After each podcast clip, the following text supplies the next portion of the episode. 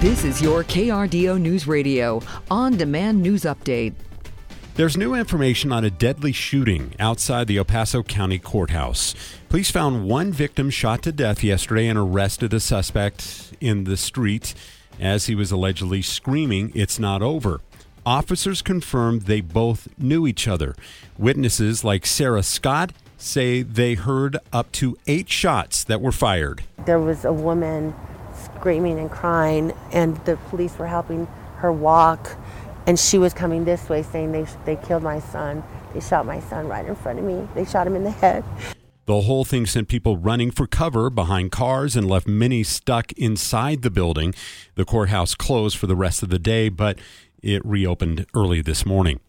Colorado Springs Police and Colorado Springs as a whole, remembering one of the darkest days, a public memorial was held on Sunday outside of Club Q, making one year since five people were killed in a mass shooting there.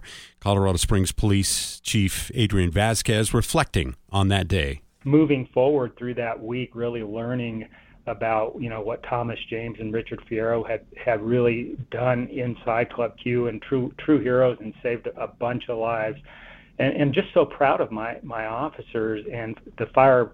Uh, fire personnel that responded and, and the hospital personnel um, that really cared for all of these shooting victims. Colorado's two senators are doing their part to honor the victims of Club Q's shooting. They introduced a resolution for the Senate to recognize Sunday's one year remembrance of the attack. It would also support the families of five lives lost, survivors of the LGBTQ plus community, and everyone else affected by the tragedy. Members of Colorado's watchdog group are asking the state's attorneys general to intervene after a lack of action in the recent election concerns. Dr.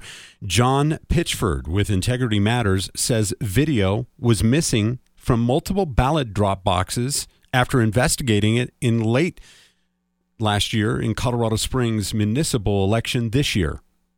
We discovered that 42% of the cameras were not working and this is affecting the security of somewhere between 25 and 50,000 ballots. We're not sure. The group first alerted the Colorado Springs City Clerk's office about the potential election fraud that might be happening after ballots were returned from a voter who had died months before April's municipal election.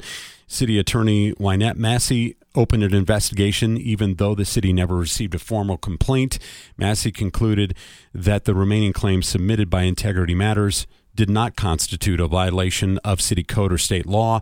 The group also paid thousands of dollars for Open Records requests to review security camera footage from ballot drop boxes.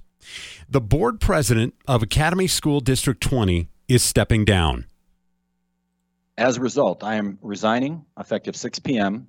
the day prior to the special meeting where new board members will be sworn in and board officers are selected. And it is simply because of the, just the inability to attend board meetings. I'm just not going to be able to do it. Tom LaValley says that his job as a pilot is very demanding, causing him to miss several meetings. He feels resigning is the right move, but points out that he made the decision before two former board members lost their seats late last week. Temperatures are noticeably cooler, down into the 50s near 60 degrees region wide. Plenty of sunshine in the forecast. We'll drop into the 40s after sunset tonight. Overnight lows in the 30s. Highs shoot back up to around 60 degrees on Saturday. 50s on Sunday with a chance for rain and snow Sunday night and through Monday. From the Storm Tracker 13 Weather Center, I'm Chief Meteorologist Mary Matthews with KRDO News Radio. Get news, traffic, weather live on KRDO's Morning News weekday mornings from 5 to 9. KRDO's Afternoon News weekday afternoons from 4 to 7. On KRDO News Radio or anytime at krdo.com.